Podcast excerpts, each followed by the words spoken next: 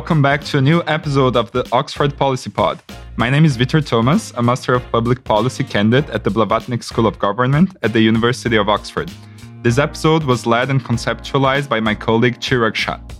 The 27th edition of the Conference of the Parties of the UNFCCC, or COP27 for short, took place last month in Sharm el Sheikh, uh, Egypt, involving heads of state uh, or representatives from 190 countries. To help us understand what changed after COP27 and what is next in the fight against climate change, we have Professor Thomas Hale as our guest. Professor Hale is currently a professor in public policy with a focus on global public policy here at the Blavatnik School of Government. His research explores how we can manage transnational problems effectively and fairly. He seeks to explain how political institutions evolve or not to face the challenges raised by globalization and interdependence, with a particular emphasis on, social, uh, on environmental, economic, and health issues. Professor Hale is a prolific author, having authored uh, Beyond Gridlock Between Interests and Law The Politics of Transnational Commercial Disputes, Transnational Climate Change and Governance, and Gridlock Why Global Cooperation is Failing When We Need It Most. He also leads the Oxford COVID 19 Government Response Tracker and co leads the Net Zero Tracker. Professor Hale, welcome to the Policy Pod and thank you so much for your participation. Thanks for having me, Vitor. So, your uh, your research interests are very uh, broad and I think extremely relevant for the world today. Could you explain a little bit more what's there in the intersection between net zero uh, and global governance? Well, of course. So the world faces a whole number of transnational challenges where we have a world of 190 something countries, many other kinds of actors, and problems that span all of them. And climate change, of course, is a case par excellence, but hardly the only one. And so, my real interest is how political institutions can manage this very difficult situation. Net zero is a great example because we have to make this huge transition in every economy of the world in a few short decades. We have to do that somehow at speed and at scale. And so it's a fundamentally you know different global governance problem than we've encountered before, which I think is really interesting, but also a really big challenge. So um, that's been fascinating to look at. Mm-hmm. And uh, in your books, you compare a little bit the, diff- the different uh, in the challenge that we face now from when the kinds of global challenges that we had in the past.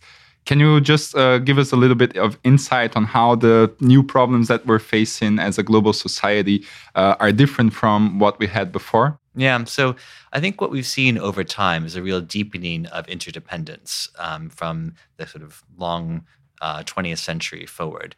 And this was not just an accident of history. This was actually an intentional choice. After World War II, countries decided to create a new multilateral system to try to preserve the hard won peace that had been established and to build economic relationships that would deepen over time. And indeed, they did. And as those issues and topics became more intermeshed, something that happened in one country matters a lot to what happens in other countries. It began to also expand to new kinds of issues. For example, the environment, where it's not just that our good, trades we uh, goods we trade across borders go across um, from country to country, but actually pollution and the benefits of, of different um, natural resources may go across borders as well. And so this has really opened up a whole kind of domain of policy problems that didn't really exist before.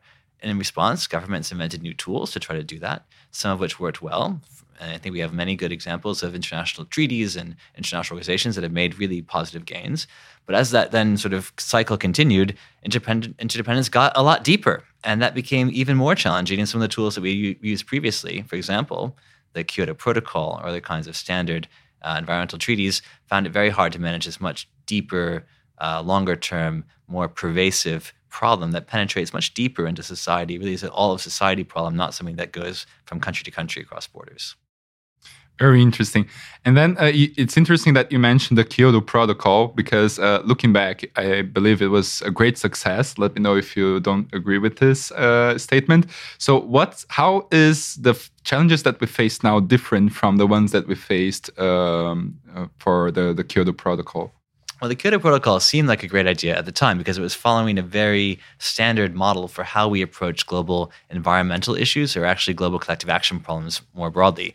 It said we have a problem, we all need to cooperate. We know an incentive to free ride, so we want to make sure people don't do that. So we're going to have the standard formula, which is a global deal, a negotiated treaty. We're going to have monitoring to see if people are keeping to that deal. If they break the rules, we're going to have sanctions. And I would say that was a great model, except it didn't work. and it didn't work for several reasons. It didn't work because A, countries didn't actually agree to that global deal. The United States, which at the time was the biggest emitter of greenhouse gases, never signed up. So it's kind of hard to work if the biggest single country is not part of it. Why didn't they sign up? Because countries couldn't agree on who should take responsibility. They couldn't have that kind of consensus that's needed for that model to work. Also, it didn't work because the sanctions that were supposed to come in place were not really very effective. So technically, it was legally binding, but when uh, countries came up to realize that they maybe weren't going to make, make the commitments they had made, they just left the treaty just left it. So it, it, was binding maybe in paper, but not in practice. So this is a huge uh, dilemma because it seemed like, oh, this tool we've used for these other problems is no longer going to be effective. What are we going to do? Um, so the first thing countries did was try to do it again, which was the 2009 Copenhagen summit, which didn't end with a successful outcome.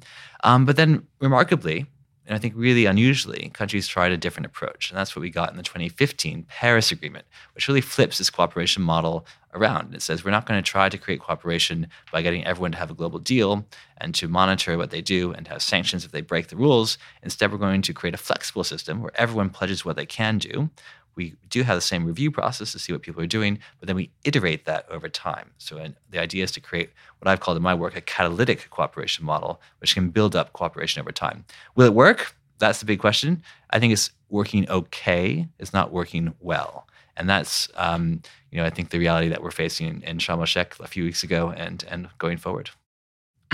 and how what was the the role of the the cops in in this whole process and how did we arrive in in cop 27 what were the expectations? Can you talk to us a little bit about uh, this? So in this paris model that i've been speaking about um, the idea was that countries would update their pledges on mitigation every five years and the time that was supposed to happen when, for the first time was five years after 2015 2020 got delayed a year to 2021 so cop 26 last year was the kind of first chance to have this test of the ratchet mechanism. And there was a ratchet. It wasn't enough of a ratchet to put the world on track to the goals they've set for themselves, for, for all of us, to limit warming to well below 2 degrees or ideally 1.5 degrees. Um, it's more of a sort of 2.7 degree trajectory if you look at the policies that are in place today, and a more of a 2.4 degree trajectory if you look at the pledges that are in place. So we're still way ahead of uh, beyond where we need to be. But that's in contrast to the 3.5 to 4.5 trajectory we were on before Paris. So there was a real ratchet down. It's not yet enough, but we need to invest in the ratchet going forward. Sharm el Sheikh was always meant to be a sort of smaller kind of conference of the parties. This is when the countries get together to think about what they're going to, to do going forward. But because we hadn't quite ratcheted enough in Paris and in, in um, Glasgow last year, there was a lot more expectation that countries might do so in Sharm el Sheikh. And instead, they didn't really. There wasn't much of an increase there. So, in that dimension, the conference didn't deliver a huge amount. Some people might say, well, it was never supposed to. That was not the, it was a five year plan at most, not a, not a year by year plan. But at the same time, you might say, well, we're in a climate emergency. We have only eight years left in this decade to have global emissions if we're going to have a 50 50 chance of keeping warming to 1.5. So, every year really counts. And so, that huge level of expectation and pressure, which now is on this COP and indeed every COP, is I think really challenging the system overall. Mm-hmm. Could you comment a little bit on the the actual outcomes uh, of COP27, and then for each of uh, of these, uh, what's your take on this? Were they uh, big wins, uh, shy wins? Mm. So I'd say on the first, you know, dimension, the mitigation problem I've been speaking about, not much to say, not much to report. On the other big topic on the agenda, finance, again, not a huge amount of change since last year um, countries, developed countries, made a pledge in 2010 to mobilize $100 billion worth of funding per year for developing countries by 2020. It's now 2022, and we're at something like 85 billion. So it's still unmet. The third major area um, that was interesting to see was on this uh, issue of loss and damage, which means not mitigating climate change, not adapting to its impacts, or building more resilience, but actually helping people and countries and communities address the loss they already are facing from the impacts of climate change and the damage that that causes. And this has been a very contentious issue because it's often seen through this light, of uh, liability. That if you have caused the problem, you need to pay the people who are harmed by it. And that's a very basic legal principle. Um, and so it's been very hard to get countries to agree on that. So that was a big breakthrough in the talks in, in Sharm el Sheikh. There was actually an agreement to create a fund that would provide uh, money for losses and damages.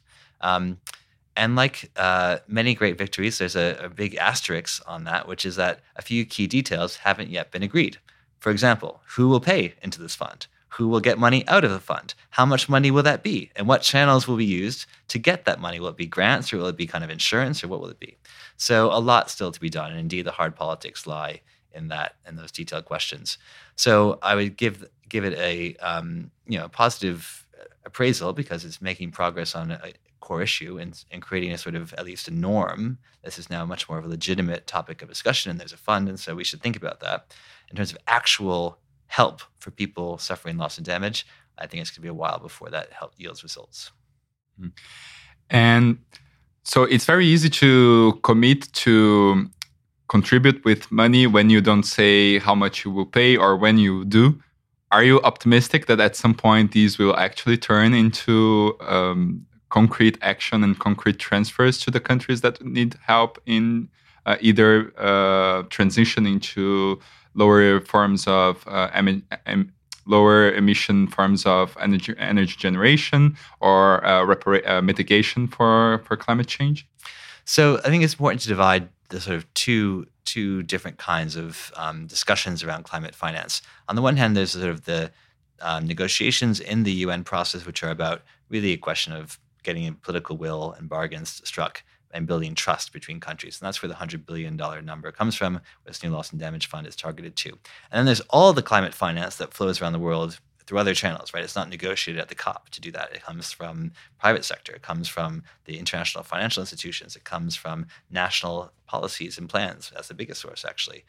Countries using taxing t- taxes to pay for their own climate policies. That's that's the biggest single source. So all of that climate finance is what actually needs to be looked at if you really want to solve the problem, because that's a scale on the scale of trillions, not on the scale of a few billions. But getting the commitments that are made met is a key part of building the political trust, right? So that's a really important part of it as well. Um, the history, unfortunately, of the funds created through the UN process is not great if you look at them as delivery vehicles. So the Adaptation Fund, which is created um, to help with adaptation, uses the proceeds from the emissions trading scheme of the uh, clean development. Uh, it's called the Clean Development Mechanism from the Kyoto Protocol. That's only, I think, allocated something like $850 million in its time, which is not very much. The Green Climate Fund, which is a bigger entity doing, both adaptation and mitigation, $10 billion in total. So these are small compared to the scale of the challenge. Um, and I think that's probably a likely trajectory for the new loss and damage fund, unfortunately.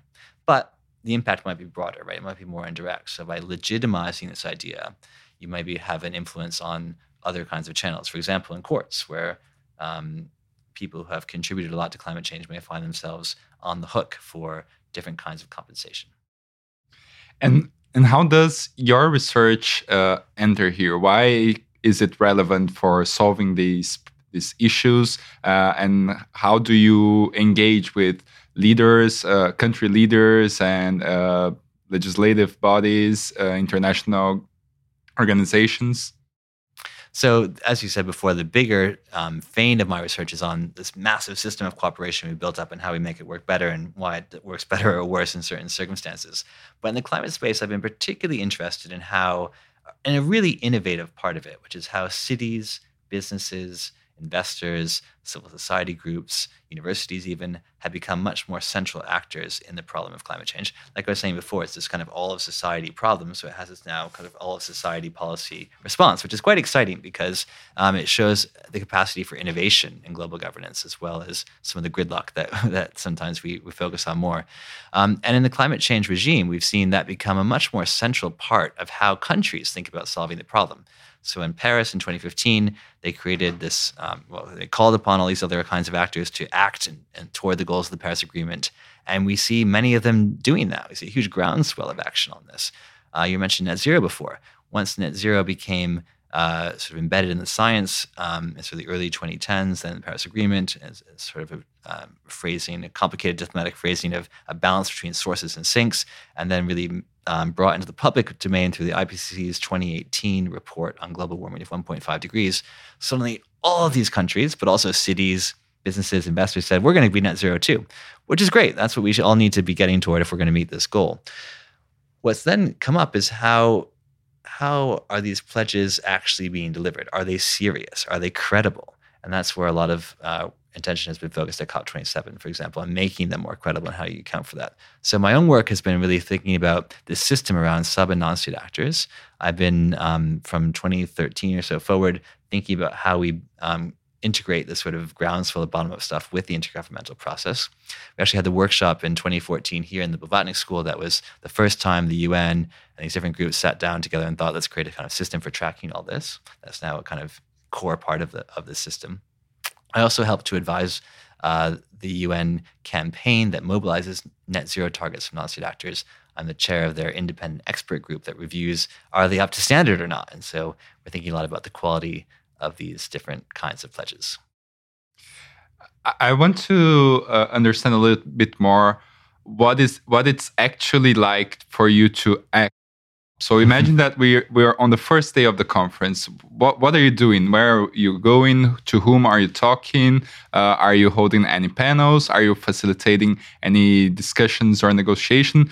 Very uh, concretely, what were your what was your participation in the in the conference? Well, the first thing you do when you wake up in the morning, it's very early because things start very early. You try to get out of your hotel. You're very sleepy. You're trying to organize your agenda for the day. You get on the bus that takes you to the COP, and then you sit in a very very long security line for a long time. So that's what the day starts out as. Um, but it's important to understand that COP has really become uh, much more than an intergovernmental negotiation, for better or worse. So there's the you know, formal uh, UN part where the countries negotiate with other countries. Sometimes non-state actors, including NGOs or academics, sit in and observe that process, um, but they're not really the participants in that. But as I was saying before, this whole groundswell of actors are now also an official part of it. So there's a whole climate action sequence, which is happening in parallel to that, where you'll see you know, cities coming up and announcing what they're doing on uh, buildings, or they see uh, business come up and announce what it's going to do on um, investing in climate smart agriculture or something like that lots of coalitions and initiatives that are, are, launched at these things and all trying to drive more action. Um, and then there's a whole kind of circus around around that. So personally, I'm I'm doing uh, a few things in all these different realms. Um, there was, as part of the Paris uh, Agreement, a review process um, for how countries are doing on their NDCs, which are the nationally determined contributions, the pledges they make on the Paris Agreement, and how much they we collectively are doing as part on our goals of getting to that agreement. It's called the Global Stock Take. And so I was facilitating one of the sessions, which is actually quite innovative. It had countries, diplomats, and non countries sitting together around the same table, kind of discussing with each other how they were doing. That was focused on adaptation specifically. Um, but also, I was doing things around um, launching some reports that we'd done, tracking the progress made by some of these um, non state actor initiatives. Um, I was trying to convene meetings around some of the next steps for the for the net zero integrity agenda. Um, I was uh, being a, a, panelist on a, number of other people's events, um, and also just connecting with a lot of people who are working on this issue who are all in the same time and place in um, in these very uh, strange temporary buildings, trying to think about how they can make some progress on this question. And we see an, an always increasing participation of civil society on uh, on the climate change, uh, on the way we're, we're, trying to tackle climate change, uh, with both people acting as consumers or as organized civil society. Could you comment a little bit on the, the importance of uh, civil society organizations and people and as individuals during COP and also after COP uh, on pre pressing for more immediate and concrete action? So I think civil society plays a critical role. Um, a lot of civil society groups go there um, to kind of monitor the negotiations and seek to influence them. Um, I think it's really important to understand, though, that most of the substantive influence happens way before the COP starts. It happens in the national capitals. It happens when governments sit down and decide what their positions are going to be on climate policies more broadly. And that's where I think civil society has a real important role to play and where it's quite fragmented, right? Quite variable country to country and how influential that can be. When you get to the COP, a lot of that's already been decided. So there is a role for civil society to be there and provide this kind of transparency and a little bit of a influence voice, but a lot of the big decisions have already been made. So it's not that useful a venue for that um, kind of activity. But COP has also now become this major global media moment, right? So if you want to use civil society as a tool to demand accountability or to raise new issues, for example, the loss and damage issue has really been pushed by civil society. Um, you want to get them onto the agenda, you want to create some noise around them. COP is a very good platform for doing that. So lots of different motivations, I think, for civil society to be there. We make this podcast uh, with policymakers in mind, uh, especially people who are preparing to be leaders in the future. What advice would you give for those who uh, really want to engage in the fight against climate change um, and also the mitigation and adaptation um, um, platforms? how can they be more engaged, more informed, and influence more uh, the the global leaders in in shaping this debate?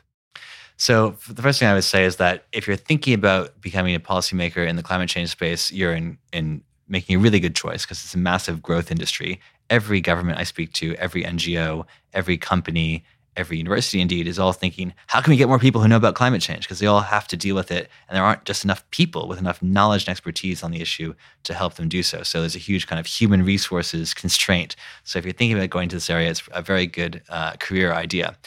And if you're not thinking about it um, i would say actually you're going to be in this world because climate change is not like a topic that you can like choose to engage with or not choose to engage with like some other policy areas might be. It's actually a structural condition that now affects the world that we are going to live in for the rest of our lives. And so it's something that's going to permeate and already does permeate every single other area of climate change uh, sorry of policymaking. So if you want to be a policymaker in the 21st century you have to really understand how the changes in the fundamental systems that shape human society are, are shifting. It doesn't mean you have to be an expert, but it means you have to know quite a bit. Um, and I think that's really an, an, interesting challenge for, for policy schools like ours and for policymakers uh, going forward. Brilliant. So I'd like to talk a little bit about the future now. Mm. So one week before the event, the UN uh, EP the U- United Nations Environment Program released a report, report stating that there was no credible pathway to limiting global temperature increase by 1.5 degrees. And this is a very, um, not a very hopeful message. Could you comment a little bit on that uh, on whether you agree with this or not? If this makes you particularly um, um, concerned about the, the future going forward? So, so two things to say on that. First, um, I think that a lot of the media coverage of the report framed it as the UN, UN says there's no way we can get to 1.5, and that's not actually what the report says. It says the current pledges do not yet give a credible pathway. So it means we need to do more. And the good news is that if we do more, we can actually achieve that goal, right? It's within our power to do that. It's very, very hard for us to do that, but it's within our power. I think that's a really important message because um, if a lot of the media coverage sort of said it's oh, it's too late, you know, done. And I don't think that's at all what the report was saying. Second thing I would say is that every single fraction of a degree matters. You know, climate change. You know, imagine your hand. Hold up your hand in front of your face. Imagine a world of five degrees. Like all of this would be a really horrible thing if you lost all five of your fingers, right? But imagine if you lost four of them. Like that'd be pretty bad too. Losing three, that'd be you know bad but a little bit better. And losing two, yeah, not great, but you know, much better than having the other one before. Losing one and a half would be, you know, ideal. And that's what climate change is like. So we're already in a world where we've lost at least one. Like that's the truth. That's reality. We need to face that. But it's really worth fighting for every single fraction more. And if you could list one or two things that we uh, that are the most our highest priority to overcome some of the uh, to not be gridlocked um, and to actually progress towards this more aggressive goals to uh, go beyond the, the uh, prevention of 1.5 degrees. What would be the two top priorities mm. for the world right now? So i'll, I'll say um, two that i'm thinking about a lot.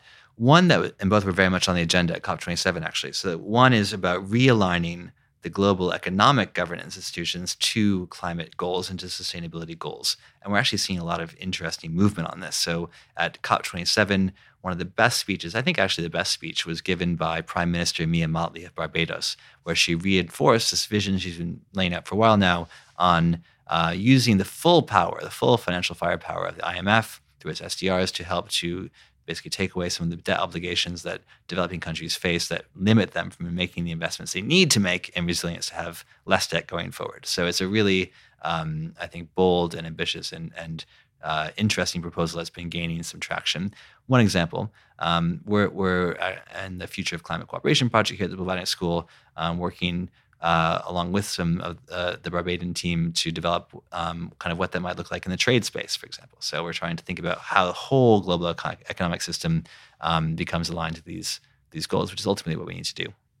Secondly, on the net zero integrity question, we saw yeah a lot of new systems and standards coming out um, at the COP, and this is about not just making sort of net zero a kind of pledge that a company does to look good as in its CSR report or to um, have a nice thing on its website, but actually making this groundswell of voluntary commitments part of the ground rules for the economy overall. So shifting again from a kind of leadership voluntary thing to a more mandatory regulatory thing. And we're seeing that happen very quickly, actually. This is where um, the set of standards we've been setting in the UN committee are flowing into international standards. At COP, the International Organization for Standardization, which is one of the um, is the main global sort of standard setting body, has announced in uh, net zero guidelines. That's another project that we initiated here in the Blavatnik School and been working with them closely to, to take forward. So yeah, I'm very excited by these kind of broader shifts in way beyond the UN space, but with you know, linked to the goals set in the UN space that are beginning to make climate change um, not just a kind of thing that sits over there on the side, but actually a mainstream organizing principle for how we think about structuring the economy, structuring policymaking, structuring our goals going forward. Amazing. Uh, now, on a more personal note, I am from Brazil and we just had elections. And I know that Brazil, at different points in time, has played an important part um, in in the environmental agenda. And uh, for the past few years, we have been on a on a different, let's say, path. Um, what do you what what do you think is the relevance of this change in government in Brazil and uh, its implications for global government and the fight against climate change?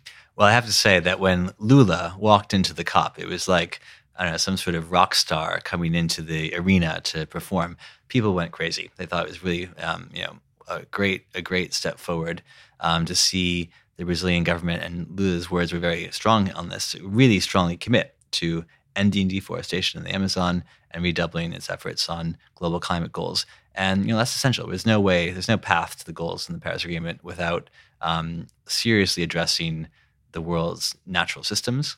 And a good chunk of those will be very much influenced by the government of Brazil's choices. So this is a, a big change. Um, it's going to take a lot of work. Uh, there's a lot of need to think about systems that uh, create the right incentives for people who live in the Amazon to benefit from preserving the, the system and actually uh, valuing the, the amazing resources that they provide to the whole world. And that's going to be complicated. Um, but that's where the work needs to go now. And having political leadership pushing that direction is going to be a big boost. Professor Hale, we're coming now to, at, to the end uh, of the podcast. Would you like to leave um, a comment or a, a hopeful note for our listeners? Yeah, let me just come back to what I was saying a little bit before about you know should I focus on climate change or should I not, and do I do I need to know about it? So I think you know even if you're not going to focus on climate change, you do need to know a little bit about it because it's shaping everything we do. But I actually think that doing a generalist degree, like a master's in public policy, is a really good way to make progress on climate change specifically. Why? Because we need to transform the whole system, right? It's not about getting more scientists doing um, more climate science. That's good and important. It's not about getting more engineers inventing new kind of technologies. That's good. That's important. It's not just about economists telling us what's efficient or what, how do we kind of get the right incentive structure. That's also good and important. It's about bringing all these different pieces together into a whole suite of policies that come across every single aspect of what governments do.